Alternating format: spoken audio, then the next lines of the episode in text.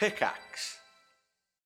When you need mealtime inspiration, it's worth shopping Kroger, where you'll find over 30,000 mouthwatering choices that excite your inner foodie. And no matter what tasty choice you make, you'll enjoy our everyday low prices, plus extra ways to save, like digital coupons worth over $600 each week. You can also save up to $1 off per gallon at the pump with fuel points. More savings and more inspiring flavors make shopping Kroger worth it every time. Kroger, fresh for everyone. Fuel restrictions apply. Look, Bumble knows you're exhausted by dating. All the must not take yourself too seriously and 6 1 since that matters. And what do I even say other than hey? well, that's why they're introducing an all new Bumble with exciting features to make compatibility easier, starting the chat better, and dating safer. They've changed, so you don't have to. Download the new Bumble now. Today, we're going to talk about how to become a different person.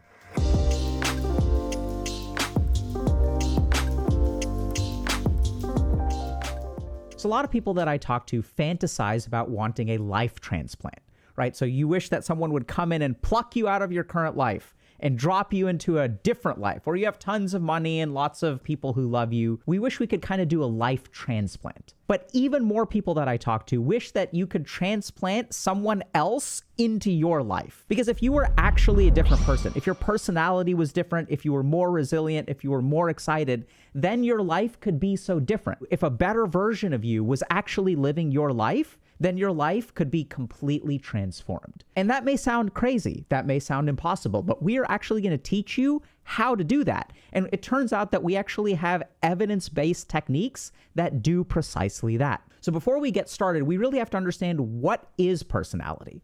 And a lot of people may think, like, oh, personality is just who I am and it's fixed. That's actually not true we scientifically know what personality is. And personality has three components. The first aspect of personality is the way that we interpret information, the second is the way that we react to circumstances. And the third aspect of personality is the way that we behave. So if you sort of think about two different people with two different personalities and we put them in the same scenario, their reactions will be different, right? So if I have two different people have two different personalities and they both get dumped by their significant other, their personality will determine how they behave in that situation. So one person may interpret the breakup as, I am insufficient as a human being, whereas another person may interpret that breakup as, we just grew into different human beings and we're no longer compatible. It says nothing about me and being insufficient. And this is something that I sort of learned working as an addiction psychiatrist. And when you work as an addiction psychiatrist, you deal a lot with something called personality disorders. These are things like sociopathy or narcissism. And so if we look at people who are narcissistic, we can see how they interpret and react to situations in ways that are different from normal people, right? So the thing about a narcissist is everything is about them. So even if I win first place in a chess competition, the narcissist is like, I can't believe you did that. You made me look so bad. I got second place, and I can't believe you would do something so hurtful is get first place in this competition that I was competing in. They take these ordinary circumstances and they interpret them as a personal attack. And then what happens is that the narcissist, it's not just that they feel that way, right? They also behave in a certain way. So then what they do is they go and talk to you about it and make you feel guilty for hurting them in some way. So they change their behavior and they start to do manipulative stuff. And then if you sort of think about it, why would a narcissist want to make you feel guilty? Because ideally, what they want you to do is apologize for winning first place and hurting their feelings. And then that'll make them feel better, right? So I got second place and you hurt me. But if I can get you to apologize, then I will feel better about myself. Hey, y'all, I want to take a moment to talk about HG Groups. Our group coaching experience here at Healthy Gamer is designed to help people with the problems of the digital age.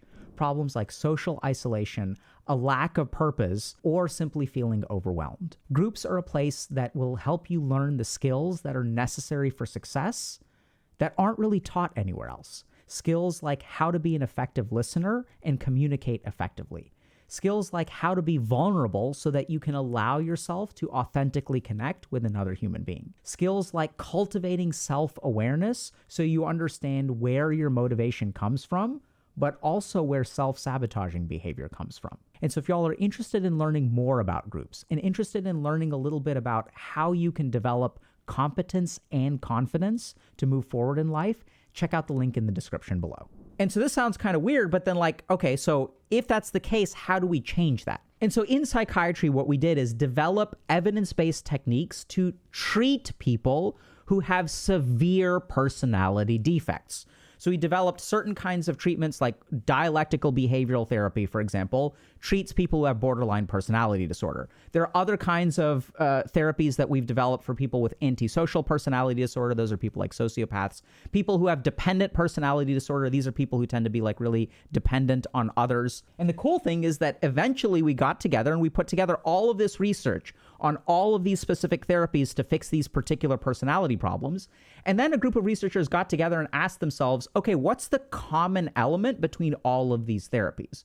What do all of these therapies share? What's the fundamental that allows us to change anyone's personality? And they settled on two major factors metacognition and meta emotion. And so, what metacognition is, is the way that we think about our thoughts.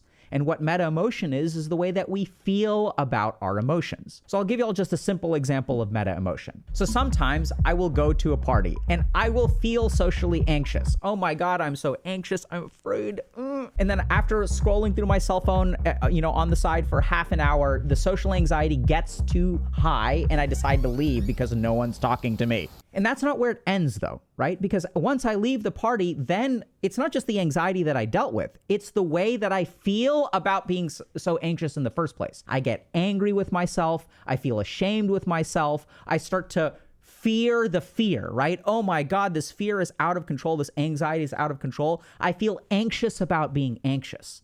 And if you really look at what screws you in life, it's not the anxiety. It's all the crap that happens to you when you feel anxious. You start getting anxious about feeling anxious. You beat yourself up. So if I actually beat myself up for being anxious in the first place and I get anxious about my anxiety, what do you think will happen the next time I go to a party? It's not just the social anxiety that I'm dealing with. It's my meta emotion that actually cripples me and screws me in the future. And this is the key thing that these researchers discovered. It's not the thoughts themselves or the circumstances or even the emotions. It's the way that we react to those thoughts, emotions, and circumstances that actually determines our destiny. And so we really need to understand what metacognition is. And as you start understanding metacognition and meta emotion, you will actually be able to change your personality. And the real tragedy here is that if you think about how you go about trying to improve your life, what you actually do is try to control the circumstances of your life, right? You try to focus on particular events. I want to get a job. I don't want to be alone anymore. I don't want this person to break up with me. And what we actually don't control at all is the conclusions that we draw from what happens in real life. Literally, the only thing that you can control in your life is the stuff in here. We can't actually control whether someone promotes me or doesn't promote me, breaks up with me or doesn't break up with me. But that's actually where we spend all of our cognitive energy. And this is exactly why we end up stuck in life because we put all of our energy into fixing things out there because that's really what we want, right? I want to get promoted. I want to get married. I want all of these things. And that's where we put our energy. But the real tragedy is that we don't actually pay attention to how those events affect us up here. And it's the way that we are up here, it's our personality that actually determines our destiny. So let's say that I get dumped by someone. When I get dumped by someone, I will try to avoid that. I will try to repair that. And I'll spend a lot of energy trying to repair the relationship. But what I actually completely ignore is the conclusions that I draw about myself up here right? So when you get dumped, you're like, oh my God, I've gotten dumped. How do I get this person? I'm going to be alone. I'm not worthy. Oh my God, all this stuff is going on. Those are the thoughts that we actually assume is true. We let the conclusions from the crappy stuff that happens to us in life go completely unchecked, right? So if you get a B on a test, your mind forms all kinds of conclusions about who you are. And if you stop and really think about it, you can't control what another human being does. But literally, the only thing that you have some degree or even complete control over is the conclusions that you form from an experience. No one else gets to determine your conclusions about your life and your experience for you. So we go through life automatically forming reflexive conclusions about who we are. And as we form those conclusions, those will change the way that we interpret information. They will change the way that we react to circumstances, and they will change the way that we behave. Okay, this person didn't text me for two days. Well, how do we interpret that information? Well, that depends. Am I a loser? Am I not a loser? Because if I conclude earlier in life that I am a loser, that becomes a facet of my personality, right? And then we go through life thinking, I am a loser. And so if I go through life thinking I'm a loser and someone doesn't text me for two days, the meaning of that text, not texting for two days, changes. This person doesn't text me because I'm a loser. But you all see how, like, me being a loser is completely independent from whether they text me or not. There are a thousand different reasons why someone may not text me for two days. But it's the way that I interpret that information, it's the personality of being a loser that ultimately determines how I react to that. And then the problem is that if I'm letting loser run the ship up here, this is a metacognition that I have, right? Because it's not an actual thought, it is a thought about my experience in life. I am a loser. Then that that feeling of I'm a loser will change the way that I behave and react to that person.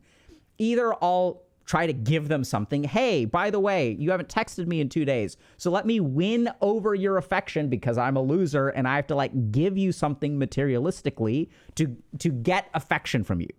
And then what what does that do for my life, right? That that will determine that the people I end up spending time with are the people that become dependent on my materialistic or financial support or gifts because that's what you have to do if you're a loser, right? You let people walk all over you unless you keep on giving them gifts and all this other kind of crap, or you give them the gift of helping them feel good about themselves by making yourself small and boosting their ego. You do all kinds of unhealthy behaviors, and this is going to determine your life. Then you wake up one day and you wish you had a life transplant because you've surrounded yourself with people who you have to go the extra mile for instead of them creating a reciprocal relationship. And where did all of that start? It started with the conclusion that you're a loser. And then if we sort of think about where did that conclusion come from, it came from events, right? That's what you'll say. You'll say, well, these three things happened and this is how I determined I'm a loser. But hold on a second, because it's that determination that is the metacognition. When those three events happen, there are different ways to interpret those events, right? bad luck or bad circumstances. Or maybe the reason you don't have friends is because your parents literally did not teach you how to make friends. Maybe the reason that you don't have friends is because you were part of a cultural group growing up. And so all of your friends were sort of thrust in front of you. You were an Indian kid hanging out with a bunch of Indian kids. And then when you moved off to college, then you didn't have the skills necessary to make new friends. But that's never the way that we interpret it because we interpret it automatically. And so it is when our metacognitions, the conclusions that we draw from life, run rampant that we start to lose control of our life. And the good news is that you can actually change all that. As you start to shape your metacognitions and meta emotions, literally your personality will change. As you start to change those the way that you interpret information, react to circumstances and behave, then your personality will change. And then as your personality changes, you will literally wake up as a different person. And we know this because we've done this scientifically with like literally millions of people. We've taken tons and tons of narcissists and go- gone through this painstaking process of metacognitive changes, which is how they no longer become narcissists. And we can actually do that. And so now the question becomes how do I actually go about changing my metacognitions? And so there's one really key place that we're going to start which is observe and be careful about the conclusions that you draw from the experiences in your life. So if you go do something, let's say I apply for a job or I ask someone out on a date, you'll notice two things. The first is that you will feel some amount of reaction, which is completely automatic right? So, like, you feel hurt and you feel rejected. But if you're not careful, you'll notice that that emotional and hurt and rejection, which will disappear over time, will actually transform without your knowledge into a conclusion. And that's the step that we need to stop. So, what I want y'all to really do is pay attention to the conclusions that you draw, and your mind will give you all of this evidence, right? And so you will feel like that is an appropriate conclusion. But a lot of times, the evidence that it actually presents to you is shaped by all kinds of emotions. Because if you really stop and think about it, the conclusions that you draw about yourself are formed based on evidence that you collect when you are highly emotional. The evidence that you actually collect is not objective at all. And so then the conclusions that we draw are by definition not objective. In the Buddhist tradition, there's this concept of the two arrows. And what the Buddhists believe is that we get hit by two arrows in life. The first is the arrow that life shoots at us, which we can't avoid. And the second is the arrow that we shoot at ourselves for getting hit by the first. I get angry at myself for losing my temper. And one of those things we can control, and the second one we can't. And this is what was really confusing for me because when I was studying like psychiatry, I went back and I looked at all these yogic and Buddhist texts and like, where's all the psychology here? Like, where's all the, the information about anger and trauma? Like, none of that stuff is in the yogic texts. And the reason for that is because the yogis actually figured out that you don't need to fix a particular problem. What the yogis actually focused on was metacognition.